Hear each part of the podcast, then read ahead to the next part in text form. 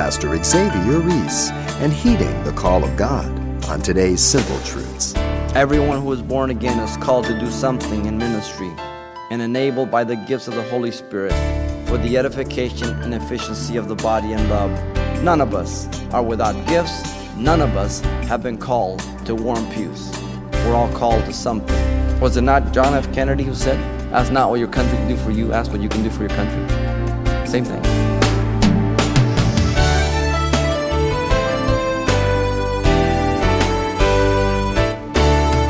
Welcome to Simple Truths, the daily half-hour study of God's Word with Xavier Reese, Senior Pastor of Calvary Chapel of Pasadena, California. Pastor Xavier has often said that God has called us all to a ministry far beyond that of occupying 3 feet of a church pew. And so in the continuation of our Simple Truths character study of Peter, we'll see that the God who transformed fishermen into fishers of men also has a ministry in mind for each follower of God, serving his purposes. Let's listen. In John 1:35 through 40, John tells us that Andrew and Peter had come to hear John the Baptist. They were disciples of John. And John pointed them to the Lamb of God. In Matthew chapter 4, verse 18 through 22, Matthew tells us that as Jesus was walking on the Sea of Galilee, or by it, he called Andrew and Peter to follow him, and he would make them fishers of men. He did this as they were casting their nets. And it says, and immediately they left their nets and followed him. It was at Galilee that they left once and for all everything. Truly committed. Luke in chapter 5 verse 1 through 11 tells us that Jesus got into Peter's boat to speak to the people. And then Jesus told Peter to launch into the deep and to let his net down. Now, Peter was a professional fisherman, so politely he objected, saying, "Lord, we've toiled all night. Nevertheless, at your bidding, I'll humor you. I'll drop the net." To Peter's amazement, a great catch was the result. He called James and John, his partners in business, to fill the boats, and they began to sink. Peter, sensing his sinfulness, fell at the feet of Jesus and said, "Depart from me, Lord, for I'm a sinful man." Peter knew that he was before the Messiah. He saw his sinfulness in the midst of his Creator. That's the first thing that we see as Christians and as disciples of Jesus. He causes us to be very clear about our sinfulness. We don't play games anymore. We are very aware of who we are. Jesus said, "Do not be afraid. From now on, you'll catch men." They had left all. This was their call to leave all. And I can't help but the catch that Jesus gave Peter served a twofold purpose. One, to show him that he was a creator and it's best to serve him in what he calls them, but also a test. He had left all, and he had probably the greatest catch he ever had. Are you still going to follow me? Now, the nature of his call was to be a disciple of Jesus. As you know, the word disciple means a learner or a pupil. What he was to be for life was a student of Jesus Christ. A learner. Now, the man Peter was a disciple that asked questions all the time. Good student. No other name comes up more often apart from the Lord's name in the Gospels than Peter. No disciple speaks more often than Peter. The Lord speaks more times to Peter than any other disciple. No other disciple is reproved more than Peter by our Lord. No other disciple dared to reprove our Lord except for Peter. No other disciple intruded, interfered, or tempted our Lord more than Peter. No other disciple was as hasty, impulsive, impertinent, inconsistent, energetic, and confident But neither was there any other as quick to repent and to turn back to their master in childlike faith. No other disciple was more aware of his sinfulness than Peter, as we have seen. Depart from me, Lord, for I'm a sinful man. No other one of the 12 had as strong a personality, nor was as willful and impulsive, which could have resulted in many life problems for Peter if he had not become a disciple of Jesus. In fact, it probably would have destroyed his life in many different ways. Now, the goal of his call was to be an apostle. He began as a disciple, but the goal was to be an apostle. The physician Luke tells us that after an entire night in prayer, Jesus chose 12 to be his disciples, to be his apostles by the direction of the Father in Luke 6:12-16. Now, if Jesus prayed to the Father for decisions, that should say volumes to us on our decisions that we make in life. The word apostle is made up of two words, apo, which means away from, and stello means to send. The word is descriptive of their office, Peter as well as the others. It's their office. They're sent out. Now, the word became a technical term for an ambassador of a country or king communicating his office and delegated authority to act on behalf of the one who sent him, and is used like that in the New Testament. 2 Corinthians 5:20, ambassadors of Christ. It is used in two ways in Scripture, the messenger and ambassador of God, and the messenger and ambassador of the church. So we represent God and we represent His church because we are His church. Now, the word apostle is used in a variety of categories. We're talking about the original 12. That's the first. None like them. They are unique. The requirement was twofold, to be present with Jesus from his baptism and to be with him until Jesus was taken up to heaven. And you find that in Acts chapter 1, verse 21-22. Paul, he only meets one of them. He saw them after the resurrection, but he wasn't with him from his baptism. There was also the 70 others that Jesus sent out two by two in Luke 10:1, but they're distinct from the 12. There were apostles after Jesus ascended. Barnabas, Epaphroditus, Apollos, Silvanus, Andronicus, and Junia. All those are called apostles in the New Testament. But they're a third category of apostle. The 12, the 70, and those afterwards. A good leader administrates, prepares men, and they prepare others. Now, the context of Matthew is having told them to pray for the harvest, and after an entire night in prayer, he chose them and told them to go and to preach to the harvest in Matthew 10:6-7.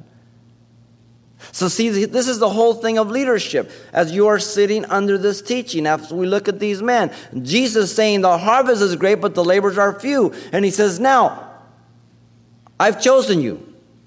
Now go and preach. You're the answer to the harvest. I, as an individual, am an answer to the harvest. I'm to go. I'm to preach. I'm to be a fisher of men.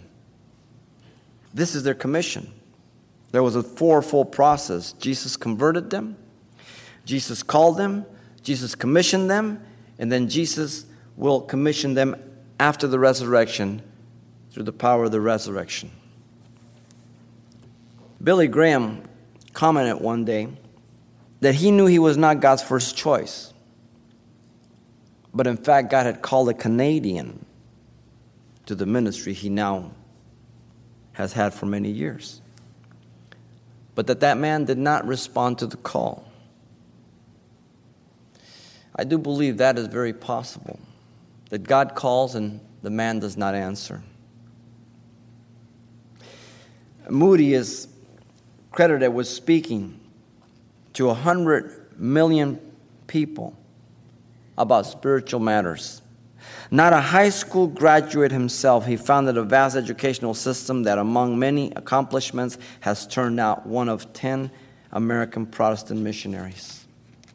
You see, the ability is not in you or in me. It's in the one who calls. It's all the Lord. God is so good to me. I am amazed every time I come to the pulpit. I am amazed week after week at the faithfulness of God. Just amazed. I know who I am. God knows the individuals he will call and use from all eternity. He told Jeremiah, I knew you before you were in your mother's womb, in Jeremiah 1:5.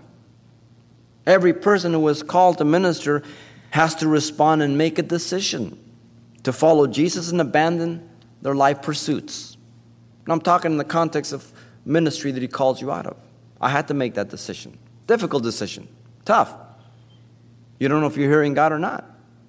Kind of like stepping out across the lake and you're waiting to hear the cracks or not. You know what I mean? You're just a little step at a time. But not all are to abandon everything. Sometimes there's tent ministry like Paul. Paul on the Damascus Road was converted and called, and he said, Lord, what would you have me to do? Acts 9:6. First words out of his mouth, what would you have me to do? Too sadly today, people say, Lord, what are you going to do for me? Was it not John F. Kennedy who said, ask not what your country can do for you, ask what you can do for your country? Same thing. Not everyone who is called to ministry responds in obedience. Some do not respond. Paul tells Timothy, if a man therefore purge himself from these, he shall be a vessel unto honor, sanctified and meet for the master's use, and prepared unto every good work. 2 Timothy 2:21. It's a choice, people. God will not bend your arm. With that choice, it's recognized a privilege.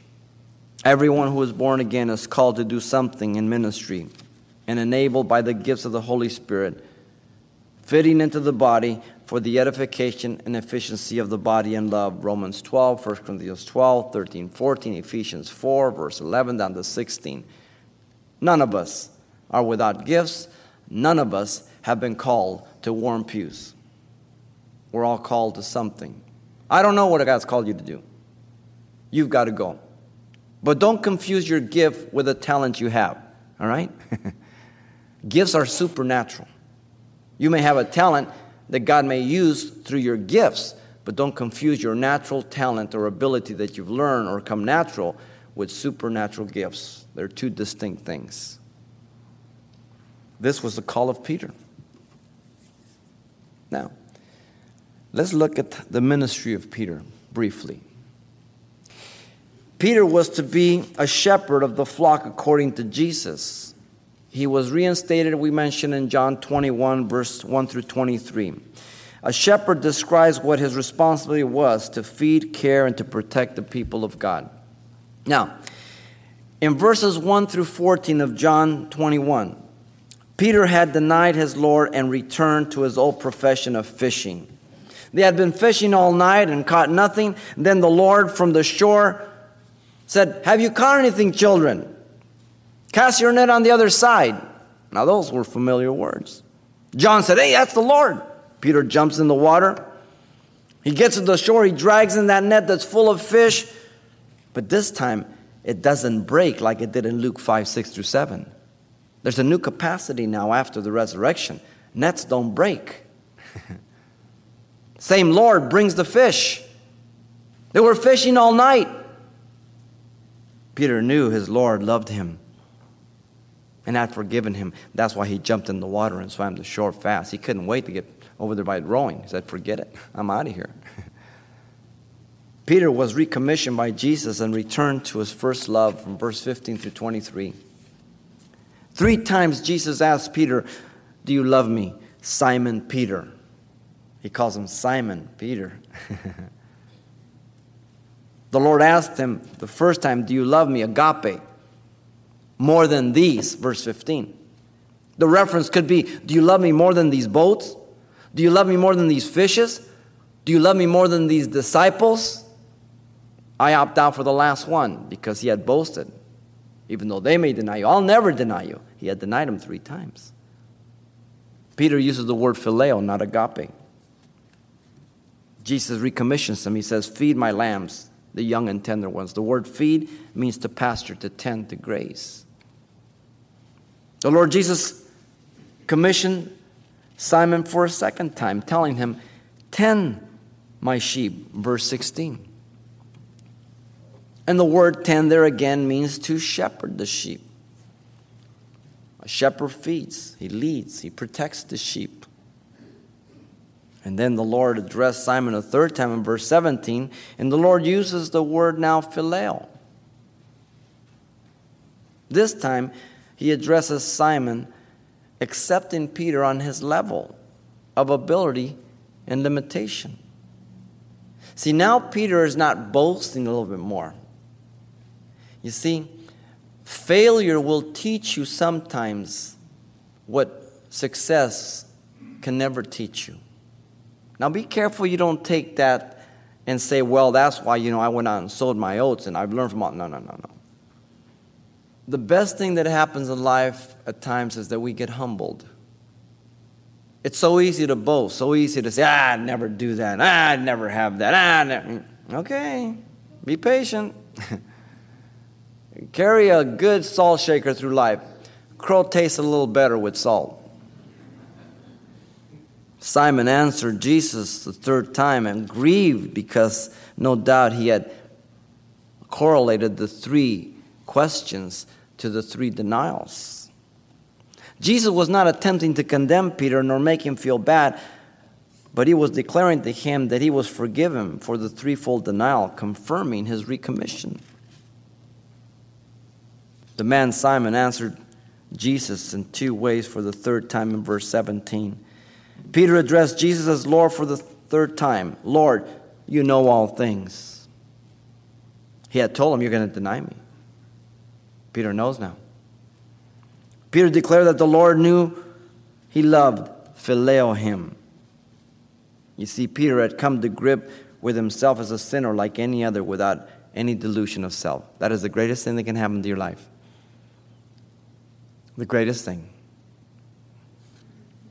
And so the Lord commissions the man Simon the third time by commanding him to feed his sheep. And the word feed again is like the one in verse 15, to pasture, to tend, and to graze. You see, Peter was one that was sent out as an apostle of God and became a prominent leader of the early church. He was the spokesman to proclaim the replacement of Judas in Acts 1:5. He was the spokesman in the day of Pentecost in Acts 2. He was at the temple and used to heal a lame man in Acts 3 and 4 and to stand before the Sanhedrin. He was used to administer discipline to Ananias and Sapphira in Acts 5. He was one with John to go to Samaria to verify the work of the Holy Spirit, laying of hands, and even to rebuke Simon the sorcerer in Acts 8 with blindness. He is sent to the house of Cornelius by Jesus in Acts 10. He is the witness of the work of God among the Gentiles when he gets to Jerusalem in Acts 11. He is allowed to be rescued from prison by an angel while James is permitted to be killed in Acts 12.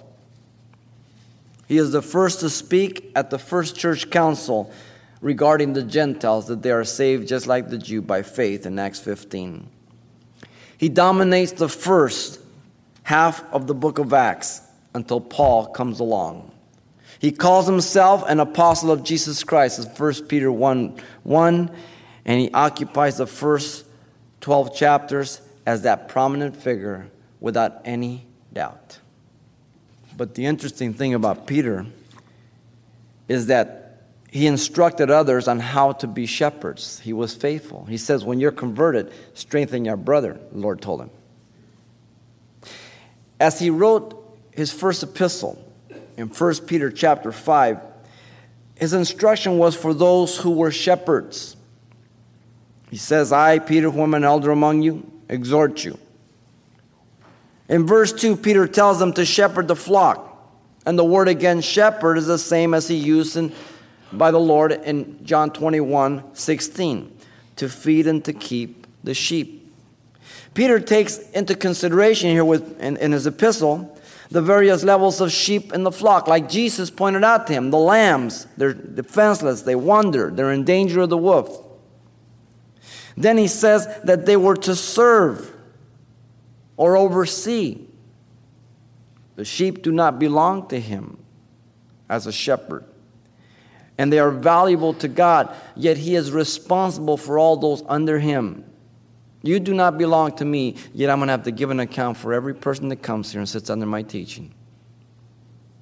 Notice the instruction at the end of verse 2 down to 3 are from personal example and conduct, not by constraint, but willingly, not forceful, but by willing submission of oversight, not for dishonest gain, but eagerly. The motive of the service is not of money, like a hireling, John 10, not as being lords over those entrusted to him, not being tyrants ruling with rigor and abusive manipulation, but being examples of the flock like his master, Jesus Christ. Notice in verse 4, the call certifies Peter's compensation here. Jesus, the chief shepherd, will appear again. His coming is unknown and sudden for his own. Jesus, the chief shepherd, will reward true faithful service at the rapture by the motive of love through various crowns. Notice the faithfulness of Peter was till death. Because if you recall, in that recommission in John 22:22, he told Peter, when you were young, you went wherever you wanted to, but when you're old, they're going to take you where you don't want to go, speaking of his death. So Peter knew he wasn't going to die till he was old. The martyr's death. In fact, tradition tells us that he was crucified upside down because he didn't think himself worthy to be crucified like his Lord. But after Jesus said, then Peter said, what about him, pointing to John? He says, what do you care about what happened to him? What if he's alive until I come back? So Peter started a rumor that John wasn't going to die until the Lord came back. In 2 Peter 1:14, Peter says, listen, the Lord showed me, I'm going to put this tabernacle down. I've been faithful to you. What does he give him in 2 Peter? The gospel. Chapter 1, the heritage of the believer. Chapter 2, the heretic. Chapter 3, the hope, the second coming of Christ. Between your heritage and the hope of the coming of Christ, you've got a lot of heretics. Faithful to the end. Listen to Paul. Let this mind be in you, which is also in Christ Jesus, who being in the form of God did not consider it robbery to be equal with God, but made himself of no reputation. Taking the form of a bondservant and coming in the likeness of man, and being found in the appearance of a man, he humbled himself and becoming obedient to the point of death, even the death of the cross. Philippians 2:5-8. There's the epitome of the example. Peter learned it well. God very clearly condemns the idle shepherds who feed themselves and scatter the flock. Ezekiel 34 is a good text for you to read. And if you're teaching somebody, to an extent you hold that responsibility. The various notoriety and level that a shepherd or a person is used by God, that's his business. But it brings great accountability. To those much is given, much is required. Luke 12:48. The true shepherd of the flock of God will be like his master. Listen, Jesus said, most assuredly I say to you, a servant is not greater than his master, nor is he who is sent greater than he who sends him. John 13:16. A disciple is not above his teacher, but everyone who is perfectly trained will be like his teacher. Luke 6:40. This was the ministry of Peter. These three features have helped us to look at Peter's life. The man Peter, the call of Peter, and the ministry of Peter. May God direct our hearts, and may we respond. Pastor Xavier Reese, using the life of the Apostle Peter as an example of one heeding God's call, obeying his will, to accomplishing his purposes. Now, just before we close, let me mention that copies of today's study, titled Peter Part 1, are available on CD for just $4. And this will also include everything Pastor Xavier shared the last time we were together as well. So once again, the title to ask for is simply Peter Part 1, or just mention today's date. You can request your copy by writing Simple Truths, 2200 East Colorado Boulevard, Pasadena, California, 91107. Or to make your request by phone, call 800-926-1485. Again, that's 800-926-1485. Or the address once again is Simple Truths, 2200 East Colorado Boulevard, Pasadena, California, 91107. And thanks for mentioning the call letters of this station when you get in touch. This helps us track the effectiveness of this ministry in your area. And then join us for more Simple Truths next time with Pastor Xavier Reese.